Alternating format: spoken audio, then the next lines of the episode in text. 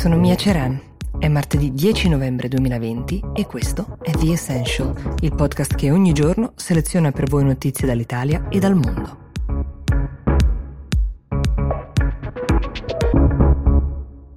C'è una luce in fondo al tunnel. 43.000 persone in sei paesi sono state parte del test per il vaccino prodotto dalla Pfizer e dalla tedesca BioNTech e che sino ad ora non ha dato alcuna grave controindicazione. Sembra essere efficace al 90% contro il coronavirus. Tenete presente che nessun vaccino, secondo i parametri dell'Organizzazione Mondiale della Sanità, è efficace al 100%, quindi il risultato è eccezionale.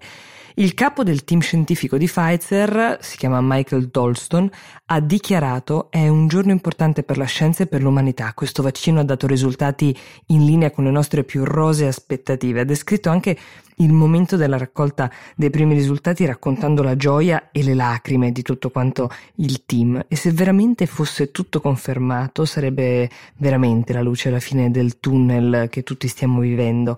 Attualmente ci sono una dozzina di vaccini nel mondo che sono arrivati alla fase 3 del testing, ma questo è il primo che ha mostrato dei risultati concreti. La comunità scientifica sottolinea che nonostante l'entusiasmo ci sono ancora diversi passaggi da effettuare per ad esempio la distribuzione, cioè il vaccino una volta prodotto deve essere conservato a meno 80 gradi. Immaginate quindi come bisognerà organizzarsi con delle strumentazioni adeguate, non è che il medico di base può tenerne delle scorte. Poi c'è un tema di dosi, la Pfizer ha fatto sapere che entro l'anno riuscirà a produrre al massimo 50 milioni, nel 2021 invece dovrebbe riuscire a produrre 1 miliardo e 300 milioni di dosi. Quindi piano con l'entusiasmo e soprattutto nel frattempo la preghiera della comunità scientifica è continuare a seguire le norme che abbiamo seguito finora e soprattutto di potenziare il tracciamento che servirà anche per la distribuzione del vaccino.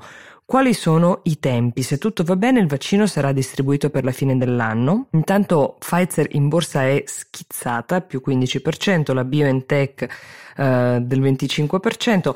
Non fa bene però soltanto alle case farmaceutiche che producono un vaccino questa notizia. Pensate a tutti i settori più colpiti, il turismo, il settore alberghiero, persino le compagnie aeree hanno avuto per ora eh, sui mercati una boccata d'ossigeno veramente importante. Insomma, è chiaro che a partire dalla salute la vita e l'orizzonte di tutti noi potrebbe cambiare.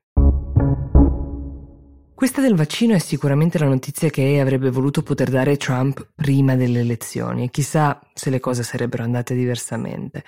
Biden intanto è stato cautissimo nel commentare, ha detto la lotta al virus è ancora lunga, ehm, ci sono diversi mesi davanti a noi, mentre Fauci, che è il capo degli istituti americani di sanità, che era arrivato ai ferri corti con Trump, ha dichiarato che l'efficacia al 90% è semplicemente straordinaria e che questo risultato avrà un effetto positivo anche per gli altri vaccini che sono magari in delle fasi antecedenti di sviluppo. Nel frattempo negli Stati Uniti la situazione è un po' come l'avevamo lasciata. Trump non ha accettato la resa, anzi è abbastanza sparito da qualche giorno, ma twitta sempre lamentando brogli, ma quel che comincia a delinearsi è il quadro internazionale, perché sembra una formalità che un capo di Stato, quello italiano, quello tedesco, riconoscano e si congratulino con il presidente neoeletto dopo un risultato del genere, però non è sempre così scontato. In particolare all'appello ad oggi manca la Russia. È un silenzio che fa rumore, se mi passate l'espressione. Il portavoce di Putin, il dottor Peskov, ha fatto sapere che Putin è pronto a lavorare con chiunque mh, dovesse essere poi il presidente eletto. Una reazione molto diversa dal 2016 in cui invece Putin non vedeva l'ora di congratularsi con Trump e infatti lo fece immediatamente.